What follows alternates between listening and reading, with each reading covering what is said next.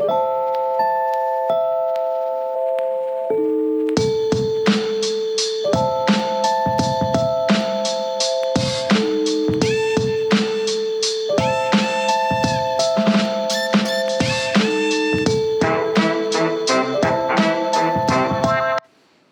this is Donna Otto, and we are Modern Homemakers. Thank you so much for joining us. So many reasons I want to say thank you. Thank you for listening. Thank you for your generous support. I I know we don't talk about support around here very often, and that's partly because we really have people who just send us a check. They send us a gift through our website. They make a donation through PayPal. Um, and the ministry keeps going, and we are very grateful. We're very grateful.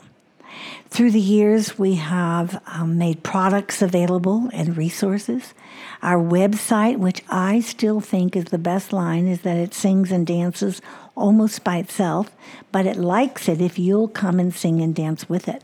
So there are a lot of things on the website, um, a long series of what we call free resources. They're often evaluations, outlines, pieces of poetry, prayers, um, many, many resources that we've used through the years here at Modern Homemakers. We also have many products available. Unashamedly, I will say that all of my books that I've written are on the website, and probably the books that I value the most are uh, Loving Life as an At Home Mom and The Secrets to Getting More Done in Less Time and the third one would be finding a mentor, being a mentor. We hope after the first of the year, we'll have some time to talk about mentoring. Through the years, we've had many guests um, in our pulpit, in our platform at Modern Homemakers, and here on our podcast. And one of those guests is a friend of mine whose name is Debbie Titus. Um, she is a delightful woman.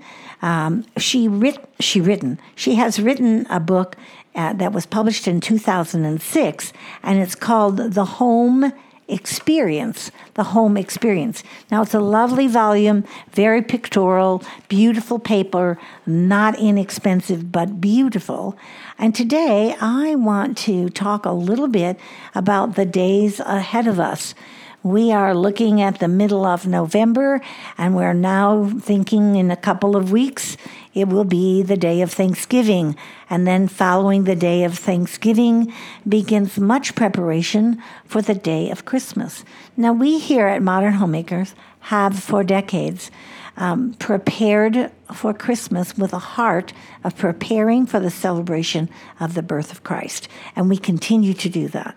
We make a pretty big deal out of family and table there are a number of video resources on our website done by yours truly, The Power of the Table, which is one of my favorite things I've ever done. I remember coming to that research and data finding the scriptures that uh, acknowledge that the t- height of our table that we eat off today is the exact same height of the table that was a part of the tabernacle that Moses built for the children of Israel uh, by directed by God. We talk about hospitality.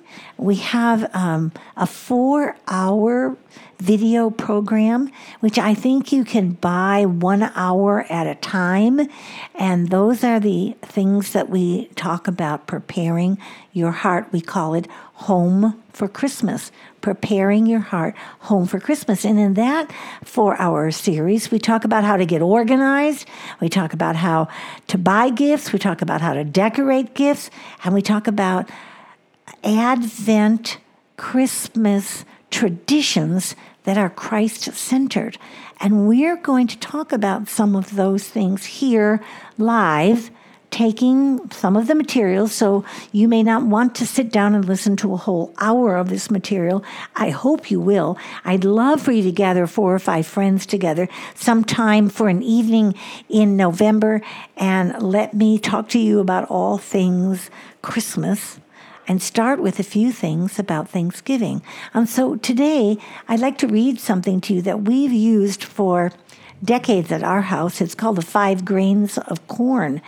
And we were always thinking about Thanksgiving and the meal.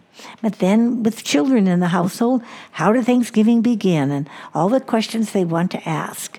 And then, how do we incorporate, uh, like we do regularly around our table, and that is having some form of sharing experience? We have these little candle clips that were my mother's. They are a Scandinavian tradition, and they clipped them on the Christmas tree and put a live candle inside the clip, and voila, you had live candles on your very fresh Christmas tree. We put them on our saucers now and light the candle and use it as a way to go around the table, sharing something impersonal about our own lives, something we're grateful for. We found this tradition of the five grains of corn, I don't remember where, but it described the fact that when New England's first custom of Thanksgiving time began, they would place five grains of corn at every plate as a reminder of the stern days of the first winter. When the food of the pilgrims was so depleted they only had five grains of corn rationed to each individual at a time. Now, folk or folklore, history, fact, or fiction, uh, it was a great opportunity, and we would take an ear of corn. Part of the decoration for Thanksgiving at our house on the table is always fresh vegetables in a cornucopia spilling out, potatoes and carrots, onions and pears, apples just spread out along the table corns of cob that have been dried and are beautiful in color are a part of that. We take five grains of corn and we wrap them up in a little piece of cellophane, a little piece of netting, and we put them as a favor in front of each table. Now, my mother in law, when she was alive, uh, she used to look at the corn and say, Do I have to share, honey? Because sharing for her was very hard. But because she was the senior at the table, she could pass if she wanted to. And we seldom, but we did find from time to time people who preferred to pass. But we were training the children and each other to pause long enough to say, oh, What were the five things I'm most grateful for? The pilgrims wanted their children to remember the sacrifices. They wanted to keep that memory alive of the 60 day 63 day trip that it took them on the Mayflower in 1620. They desired to keep alive the thought of that stern, rock bound coast, its inhospitable welcome, and the first terrible winter which took such a toll on lives.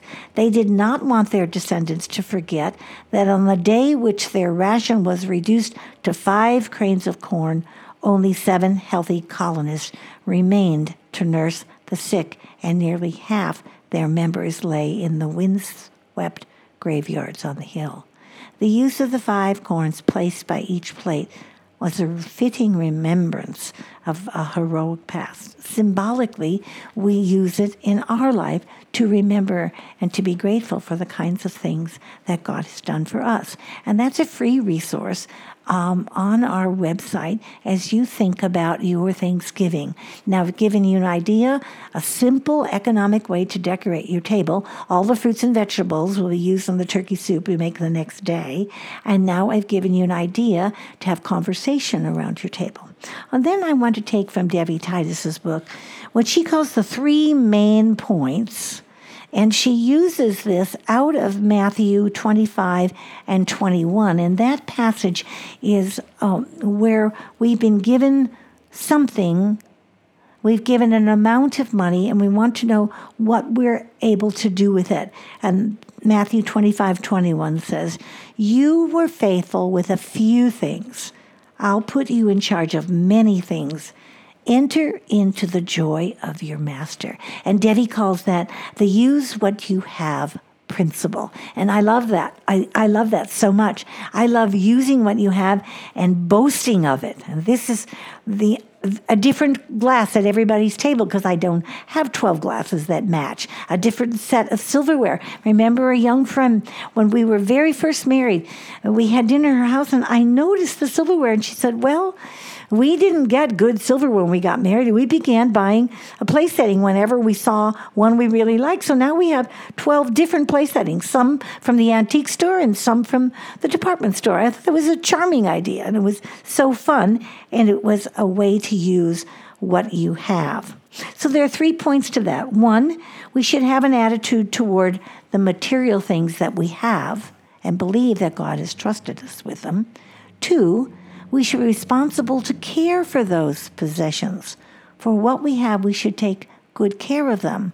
Uh, three, the end result of caring for them, depending on how we decide to manage and use them. So, this is a very important three points to me because I think my attitude about what I have is an absolute um, decision maker or a decision breaker. You remember the story Jesus told the three servants whose master was preparing to go on a journey, and the master entrusted a portion of property to each servant according to that servant's ability. Two of the servants accepted their charge with grateful and positive attitude. The third had a negative attitude.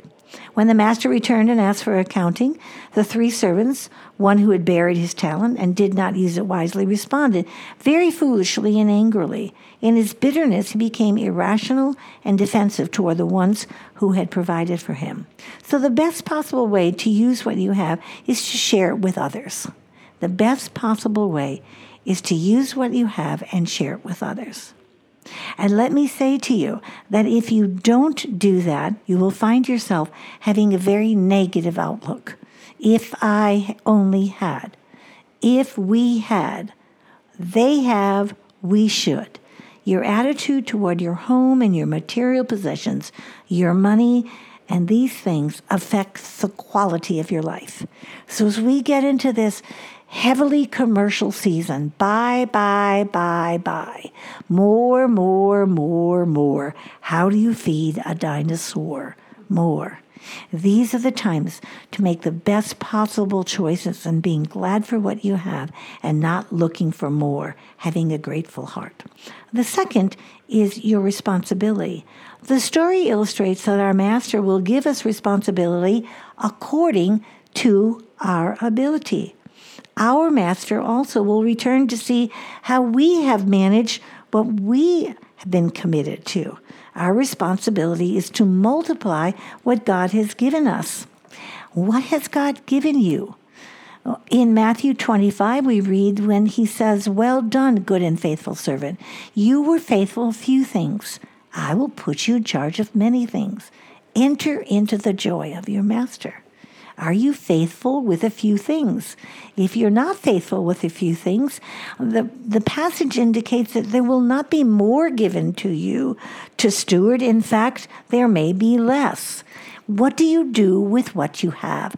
How do you spend your income? Seriously, how do you spend your income? Every dime, every nickel, every penny. I think people who have more find it easier to spend carelessly or casually. I've said this for decades now, and I say it to myself more and more. It's been a long day today. I've been in the studio or in the office all day. It's nearing the five o'clock hour on this day that we are recording. And I always say if you don't know what you're going to have for dinner by four o'clock, it'll be expensive and probably not good for you.